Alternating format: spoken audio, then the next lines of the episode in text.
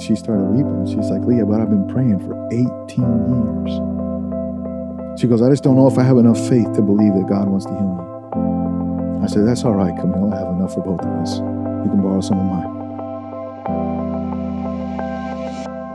This is the unseen story first hand accounts that reveal the supernatural reality of God's love. When His love leads, a remarkable story follows. The Unseen Story is a nonprofit that relies on financial support from listeners like you. Please visit our website, theunseenstory.org, to find out how you can partner with us today. We just celebrated the 10 year anniversary of Camille's healing. Quick backdrop I used to uh, be in web design as well as uh, I'm an analyst by trade. I got burnt out writing code and doing all that. You're going to hear some background noise as we're talking. That's going to get loud sometimes, and that's I own a repair shop. Uh, we build custom hot rod C10 classic trucks. One day I'm walking through the World Trade Center. This was January of 2009. I, I, get close to this lady and she's sitting at a podium. And as I get closer to her, I realize that my back starts hurting. And I'm like, huh, that's weird and it was a particular spot in my back, and I don't have back problems. So I was like, this is really unusual. And I, I finally stepped in front of her and I, I introduced myself. And uh, she was watercolor painting, like she was an artist. So I introduce myself. I shake her hand and I tell her, "Hi, my name's Lee." And she says, "Oh, my name's Camille." And I said, "Cool." I said, um, "I said, uh, can I ask you a question?" She said, "What's that?" I said, "Do you have back pain?" And and I pointed to the area on my lower back where I was experiencing this back pain. And she looked at me and her eyes got big around as saucers. And she goes, "I do." And I said, I said, and it, and it hurts right here. And she said, yes, that's exactly where it hurts. And I said, huh. I said, uh, I said, well, would it be all right if I pray for you? And she said, oh, yeah, yeah, yeah. And I said, well, I, just before we go any further, I want to make sure we're real clear here. I'm praying to Jesus. I'm not praying to Buddha. I'm not praying to none of those other guys. I'm praying to Jesus. And she was like, yeah, yeah, yeah. And I, so we pray. And she turns around and says, oh, thank you so much. You know, we've been praying for forever, blah, blah, blah, blah, blah. We kind of went into this dialogue. I asked her a couple of questions, and one of them was, so how long have you been praying? She said, well, you know, this happened 18 years ago. I fell down a flight of stairs in the ice and broke her back in two places. And she's at level 10 pain. Level 10 is, just so we're clear here that suicidal level pain by most medical, you know, terms. Let's just put it this way. She doesn't have a normal sleeping pattern or a day-to-day pattern. She can't drive longer than 45 minutes at a time she said, Yeah, I've been praying for 18 years and thank you so much. The little pat on the back prayer, you know, oh, thank you so much. Ha ha ha. And, you know, and I said, No, no, no. I said, Look, the Lord showed me specifically where your back was hurting. I said, There's no reason for him to tell me exactly what's wrong with your body and your pain if he's not ready to do something right now. That makes no sense. Why would you buy your kid a Christmas present and not give it to him? That's stupid. But I said, Look, Jesus paid an ultimate price for you with his body and with his blood. And I actually think he should get what he deserves, what he paid for. Again, she kind of scoffed at me, laughed at me, and, you know, blew me off more or less. I don't know if it was really a scoff or a laugh, but she kind of blew me off, you know, oh, thank you so much. Ha ha. I said, okay. I said, you don't believe it's the Lord. I said, that's all right. I said, I'm gonna I'm gonna ask the Lord tonight to tell me something specific about you, and tomorrow I'm gonna come back and talk to you so you know what I'm telling you is true. And I walked off. I pull out of the parking lot. I said, Lord, what do you want to say to her? He gives me two two things. He says, dead dog and divorce. I said, Lord, what in the heck does a dead dog have to do with a divorce? And how in the world do I bring that up in conversation? That's weird. I said, Lord, I'm weird and that's weird. I said, she already thinks I'm crazy. So I go home. I'm, I'm up all night fasting, praying, asking the Lord, okay, how do I bring this up to this lady? I don't, I don't know her. How is this going to translate to her to understand that what I'm telling her is true? So the next day, I'm I'm I'm tired. I have my coffee. I walk in front of her. I look at her. She's sitting at her podium painting again. And I walk up to her and I say, "Hey, how you doing?" She goes, "She," and she has that look on her face like, "You again," and I just laugh. And I, I, am like, Lord, I'm, I'm still trying to figure out what I'm going to tell her about the dead dog and the divorce, right? And I'm uh, the only thing that comes out of my mouth is I go, "Tell me about your dogs," and she lights up like a Christmas tree. She describes her dogs, and I go, "Oh, you're describing yourself," and she's like, "Oh my gosh." I, I said, I saw this this painting. I said, I saw a, a, a clay pot, and it's poured over and oil's running out of it to these other clay pots. And there's like a crack in one of them. And she goes, she goes, it's not oil, it's water. And I said, no, it's oil. She goes, no, it's water. And we start arguing, right? And finally I stop her and I go, what are we talking about anyways? And she looks at me and she goes, I just finished that painting last week. I've showed it to no one. And she's still sit, like, still like, I said, you still don't believe me, do you? She said, no. I said, you know why I asked you about the dogs? And she said, no. And I said, I said, you had another one. You're not telling me everything. And she said, how did you know? I said, well, I said, well, you mind telling me? She tells me the, the about this dog. And I said, I said, you were married once. So she starts telling me this whole story about her husband leaving her. He was a minister at a particular church. Basically, he stood up in front of his congregation, stood up in front of his wife, and said he didn't believe what he was preaching, and blah, blah, blah, blah, blah. And he ended up leaving his wife. She went through a very rough period in her life because of it. He leaves. They had this dog, and the dog like didn't do very well. And then he came back for a period of time. And when he came back he got mad left again and the dog died a few weeks later. And then they got a divorce. There's the dead dog and the divorce. And so i said this is what the lord told me when i pulled out of the driveway. He said dead dog and divorce. She goes no i believe you. We're good. And so she still was like very questionable with my motives. And she said, You know, I talked to my friend about you. I said, Okay. And she goes, My friend said if I get healed, it's the devil that did it. And I said, That is the stupidest thing I've ever heard in my life. I said, I said, Why would the devil heal you so Jesus gets the glory? And so I, I, I kind of said that to her and I said, you know, that doesn't that doesn't even make sense. I said, if I had a friend tell me that, I probably wouldn't be friends with him anymore. I said, remember the scripture says that you have a form of godliness, but you deny the power thereof. I just told you about a painting that you had. I told you about your dogs, about your dead, about your divorce. I told you about your pain, and you still don't believe it's the Lord. I said, I said the church is full of unbelieving believers, and it breaks my heart. I started crying. So I pray for her again.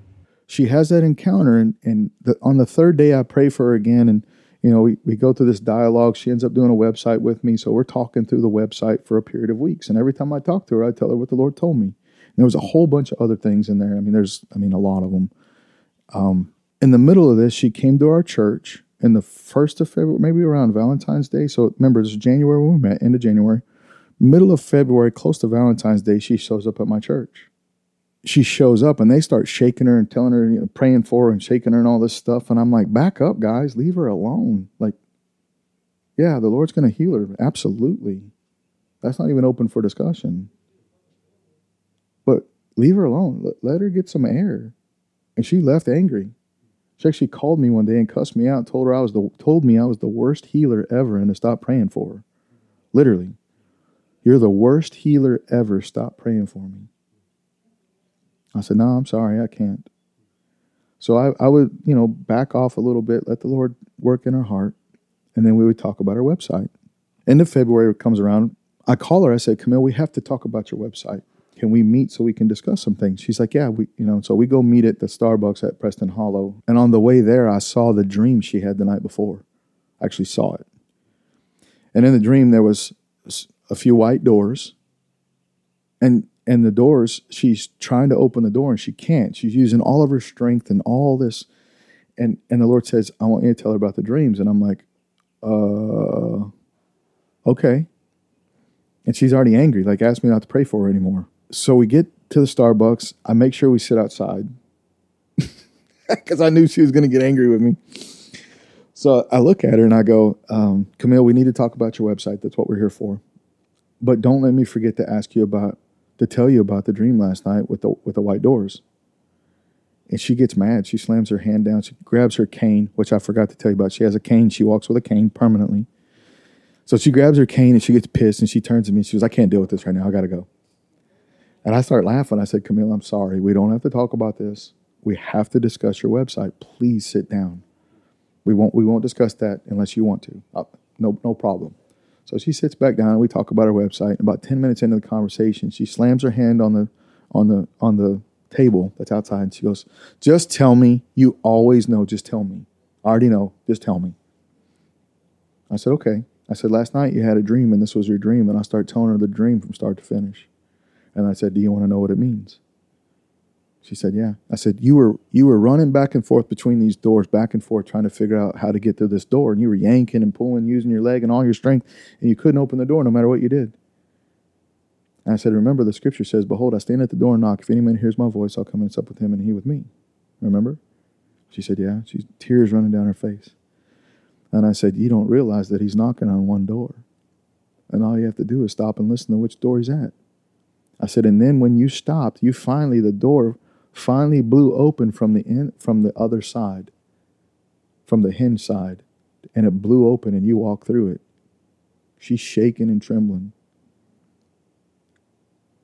I said, It's not by your strength, it's His. There's nothing you can do to make this happen. It's just Him because He loves you. And she started weeping. She's like, Leah, but I've been praying for 18 years. She goes, I just don't know if I have enough faith to believe that God wants to heal me.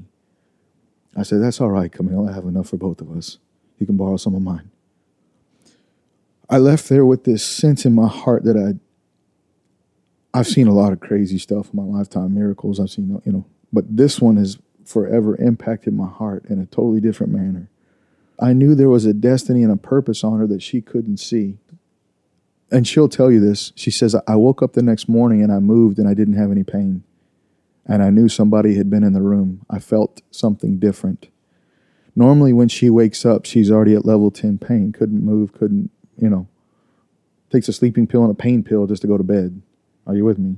I mean, it's she's in bad, goes to pain management classes, suicidal level pain. She said she woke up and moved and didn't have any pain. And she called her neighbor, didn't tell me, didn't call me. I believe it was on a Monday when I met her or Tuesday. On Wednesday is when the miracle, I believe it was Wednesday night. On Thursday, she got healed. On Thursday, that same Thursday, I go to Lowe's and I walk in the door now, I'm, this is another part of the story which leads somewhere, so bear with me. I walk in the door at Lowe's. I haven't talked to Camille. I walk through the door. I look to my left. There's a lady standing at the counter. She's an African American lady. And she's standing there. She works there. And I see in a quick snapshot, I see her son sitting at a table. His name's Chris. And he's all he does is draw. That's all he does. He's always drawing all, all day, coloring pictures and drawing all day. And she gets ag- angry at him. She's yelling at him in this encounter that I'm watching. And I, remember, I'm walking through Lowe's. I'm minding my own business. I'm like, I'm like, I actually told the Lord, I said, Lord, I'm at Lowe's right now. I don't have time for this. I'm trying to build a fence for my wife. My wife's birthday is March 5th, and I'm building her a fence that she wanted. That's how I, that's how these these reference points. I said, I said, Lord, what are you telling me? And I go back to the back. I pick up my wood. I come back. He goes, I want you to tell her that that's the way I talk to her son, and everything's okay. I said, okay. So I get up in front of the counter. And I said, I said, you have a son. And she looks at me real funny. She goes, A song? I said, No, a son, S O N, a boy. He's nine years old. His name's Christopher. Chris.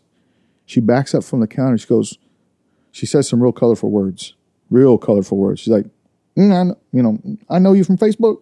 And I said, I ain't never met you before in my life. And I started laughing. I said, No, I don't, I don't know you. I said, I'm just, I, I, I walked through the door and the Lord showed me your son sitting at a table and you get angry with him because he never gets up. He won't go outside and play. He won't play video games. I said, all he does is sit and color pictures and write. And she starts weeping. I mean, like sobbing, crying. And I said, I said to her, I said, the, the Lord wants you to know that everything's okay. That's how he talks to your son. Isn't that wild? And so I'm standing there and I'm, I'm like, I'm crying, she's crying. And so I pray with her real quick and she's still freaked out. She won't come near the counter. She didn't even want to check me out. She finally checks me out, right? And I leave. And I'm like, Lord, can, can we do something else? You have to interrupt me like this. Like, you know, this is weird and I'm weird and this is weird and this is what happens all the time. So this is on a Thursday. I finished the fence for my wife. On Sunday, I go to church. I'm standing talking to this guy leaning up against one of the pillars. And a guy, he's like six two. he's standing in front of me. So he, you can't really see the doors where people walk in because he's standing blocking my view. And I'm standing there telling this guy, John, I go, I go, John, this is what happened on on Thursday. I'm at Lowe's and this happens, and I'm telling him the story of the African American woman, with, and and he's weeping and crying as I'm telling the story, and I see this these set of ladies walk past him, but I couldn't really make out who they were, and then and then they come back and they're standing behind John, and I can't really see, but I can see the the one that's taller. And she's making these facial gestures and pointing down and laughing and pointing at this lady in front of her. And I'm like, what is going on? And I lean around John, and when I do, Camille's standing there, and I'm like, oh my gosh, what is she doing here? Like last time she came here, she she's like, I'm never coming back to your church. Your people are crazy, you know, all, all this stuff. And I'm like, what is she doing here? And she walks up to me and she hands me her handicap sign cut in half, and I lose it. And I go, oh my gosh, where is your cane? What happened? And she starts telling me that she woke up the next morning, the day after I prayed for the last time completely healed. And it's forever wrecked my heart. Every year we celebrate it, every year. And every year the Lord does something else. And I can't tell you how this has been going on for 10 years, and every year something significant happens. If I could teach anybody anything, the simplicity of what Jesus paid. Look, his body was broken so that we don't have to be broken, period. Not in our finances, not in our marriages, not in our relationships, and certainly not in our bodies. His body was broken so we don't have to be. And that's a very simple principle I live with. When I start praying for people, it's not open for discussion whether or not He wants to heal them. He already paid for it. It's not even open for discussion. He already paid an ultimate price I can never repay. What, what I can do is pick up the, the gift and the price that He paid and apply it to their life because I know He loves them. We encourage you to ask Holy Spirit what He wants to say to you through this story. We invite you to partner with us through your God given resources of time, prayer, and finances. Without your sharing, these stories don't spread to those who need them. Without your prayers, we are limited in what we can do for the kingdom. Without your finances, these powerful stories of God's supernatural love go untold. God has called us to share his stories, and we invite you to be a part of that mission. For more information, be sure to check out our website at theunseenstory.org. Thanks so much for listening.